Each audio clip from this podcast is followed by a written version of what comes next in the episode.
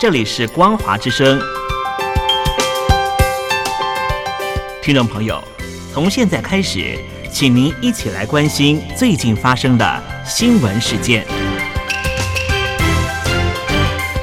欢迎收听《光华随身听》。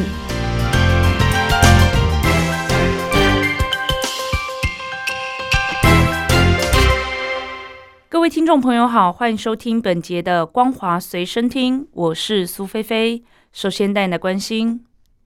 中国科技部今天发布《负责任研究行为规范指引（二零二三）》，提出不得使用生成式人工智慧 A I 直接生成申报资料，也不得将其列为成果共同完成人，未经核实的这类内容不可作为参考文献。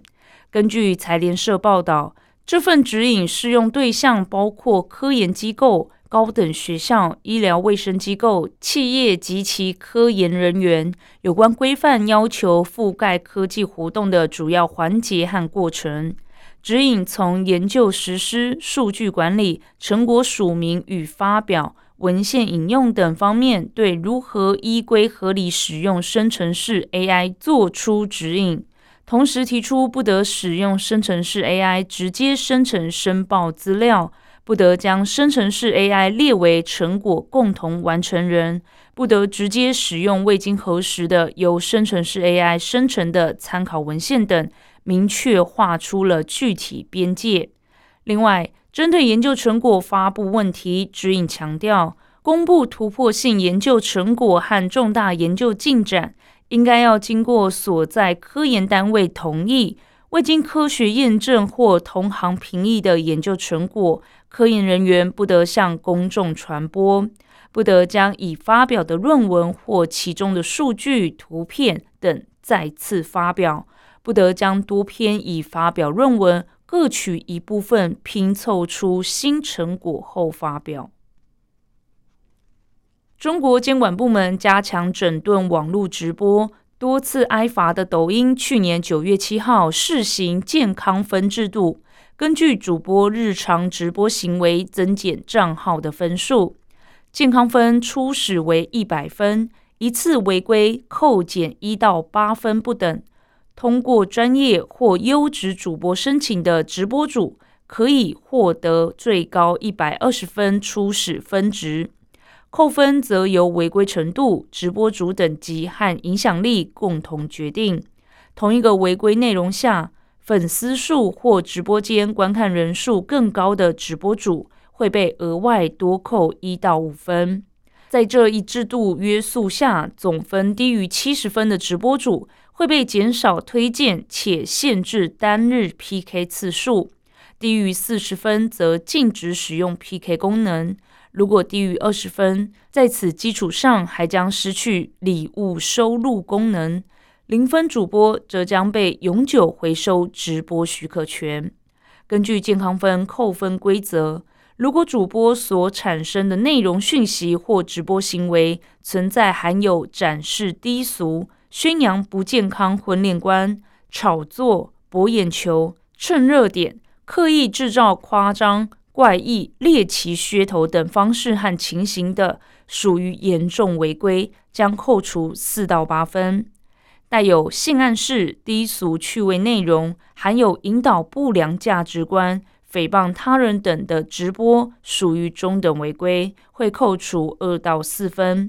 而着装暴露、恐怖、不雅、语言低俗、含危险行为或可能引起用户模仿的不安全行为、多账号开播等，则属于一般违规，会扣除一到两分。抖音表示，过去直播间管理以单次处罚为主，根据违规内容进行一次性的警告、中断、暂时回收直播许可权等。现在直播间考察的则是直播主长期表现，如果累计违规次数过多，将失去直播收入。据发布，健康分处罚生效首日，抖音近五千名直播主被减少直播推荐、限制功能，甚至被永久回收直播许可权。其中三百零三人被关闭收礼物，并禁止使用 P K 许可权，一百九十人被永久回收直播许可权。根据《华尔街日报》报道，当中国政府在宣布废除一胎化政策时，官员们原本以为将会出现婴儿潮，然而事与愿违，迎来的是出生低潮。随着包含新建的产房在短短几年内就闲置，奶粉和纸尿裤等婴儿护理产品销量下降。此外，为了减轻育儿经济负担而新建的幼儿园无法满招，随后便停业。由于出生率大幅下降，官方想方设法挽回被专家们称为不可逆转的趋势，尝试一个又一个方案，例如鼓励生育、发放现金、提供税收优惠等。然而，许多年轻女性对政府催生感到厌烦，也对养育子女需要做出的牺牲持谨慎态度。相对于中国政府的要求以及家人的期望，他们更关注自己的人生。报道指出，资料将显示中国的出生人数在二零二三年降到九百万以下。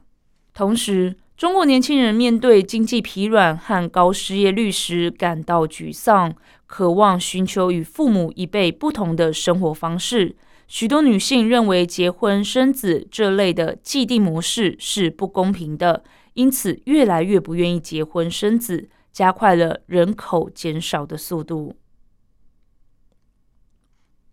阿里巴巴创始人马云原本透过六家香港上市公司实际控制蚂蚁集团。中国人民银行上周四同意蚂蚁旗下的支付宝公司变更为无实际控制人后，六家公司昨天申报马云等四人的权益已清零。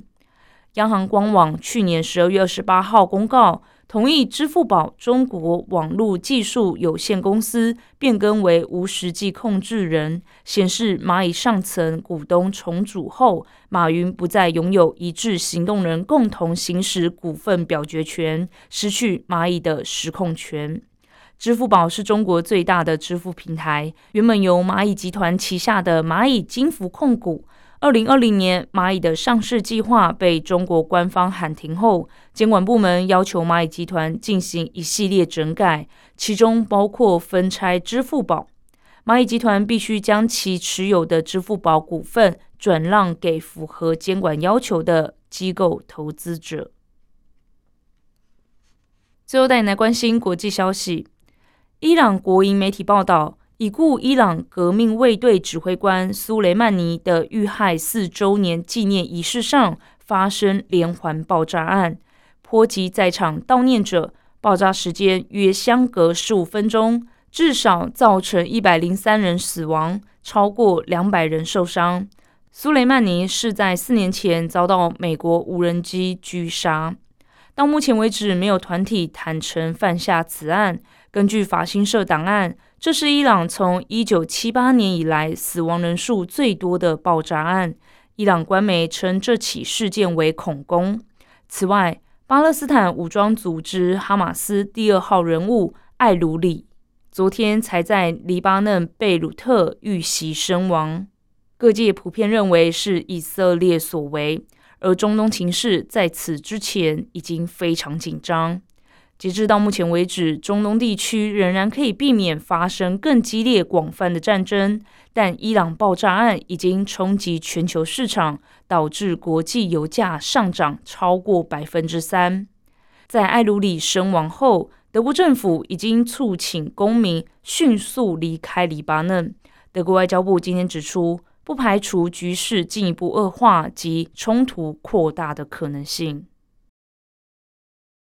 日本石川县一号下午发生最大震度七级强震。日本放送协会 N H K 报道，截至昨晚六点，已经有七十三人不幸罹难。石川县内各地仍然有失联者，相关单位持续确认是否平安。另外，石川县内共有三百二十三人因为强震受到轻重伤。以上是本节的光华随身听，感谢您的收听，我是苏菲菲，再会。